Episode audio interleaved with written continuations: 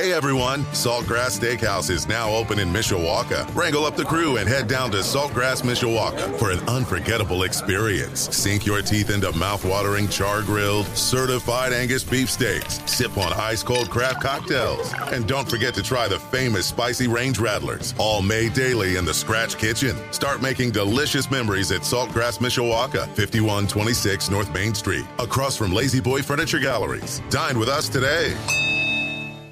Sports Radio 960 WSBT. Good morning, I'm Jim Irizarry. Notre Dame defensive coordinator Al Golden talked to the media after practice yesterday. Even with his defense playing fast, Golden did vent one frustration. We're among the leaders in forced fumbles, right? But we haven't recovered any, I don't think. So that's been challenging. So we got to improve there. We, we have to do a better job batting balls we need all that to come together here quickly. Uh, I saw a lot of it out on the field today, which was exciting. Um, but I think we're playing faster, and uh, we got to keep using our techniques and make them habits. You know, and that's gonna that's gonna translate to game day. We'll see if the Irish can start tipping the turnover scales in their favor this Saturday against Central Michigan. That game streams exclusively on Peacock, starting at two thirty.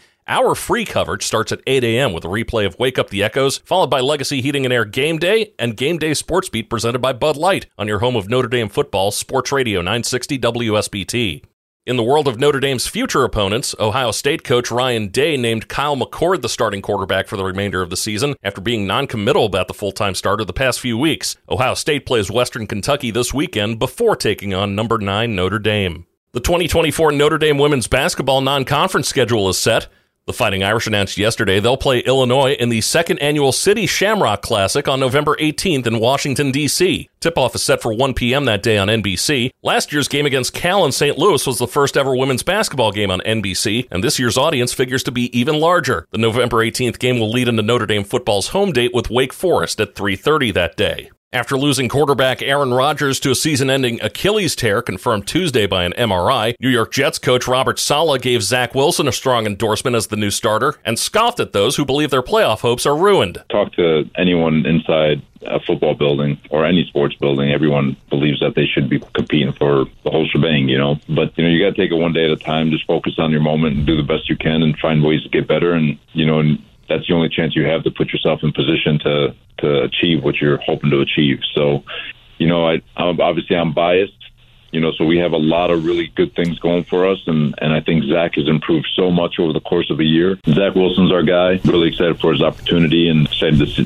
for him to show the world how far he's come. Audio from ESPN New York. Rodgers, injured on the Jets' fourth snap of the new season, was placed on injured reserve and will have surgery to repair his Achilles. Saleh declined to reveal a timetable, but indicated their hope is that the four-time MVP, the centerpiece to their blockbuster offseason, will stay with the team during his rehab. Aaron Rodgers' torn Achilles tendon will not just affect the New York Jets' fortunes for the remainder of the 2023 season, it'll also impact the 2024 draft order. The Packers, who traded Rodgers to the Jets in April, will receive a second round draft pick as part of the deal now that Rodgers is set to miss the rest of the season. The stipulations of the trade required that Rodgers play 65% of the Jets' offensive snaps this season for Green Bay to receive a 2024 first rounder. Buffalo Bills owner Terry Pegula allegedly made a racist comment about black players in the NFL, according to a racial discrimination lawsuit against the league filed Tuesday by longtime reporter Jim Trotter. Trotter alleges in the lawsuit that in 2020, a fellow NFL media reporter recalled a conversation he had with Pegula, who was speaking to the reporter about the NFL's social justice initiatives and Black Lives Matter. The reporter, who was not identified in the lawsuit, told Trotter and approximately 40 other NFL media coworkers during a Zoom call that Pegula said, quote, if the black players don't like it here, they should go back to Africa and see how bad it is. Unquote. The lawsuit states that Trotter, who's black, to investigate the comments, which were highly offensive and racist, but that he was repeatedly brushed off and told that the league office is investigating it.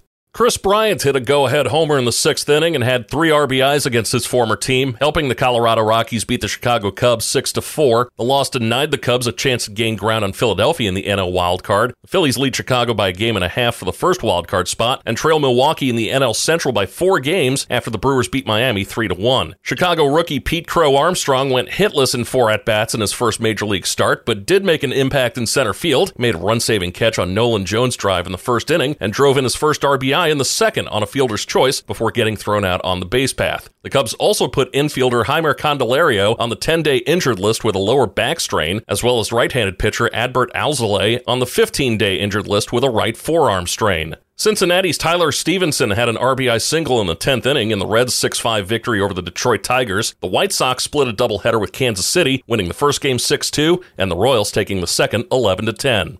After two seasons away from the NFL, running back Tarik Cohen is making a comeback attempt. The former Chicago Bear has not played in the league since 2020 due to injuries. Cohen plans to sign with the Carolina Panthers practice squad. The Panthers currently have three running backs on the active roster, and Cohen will join two others on the practice squad.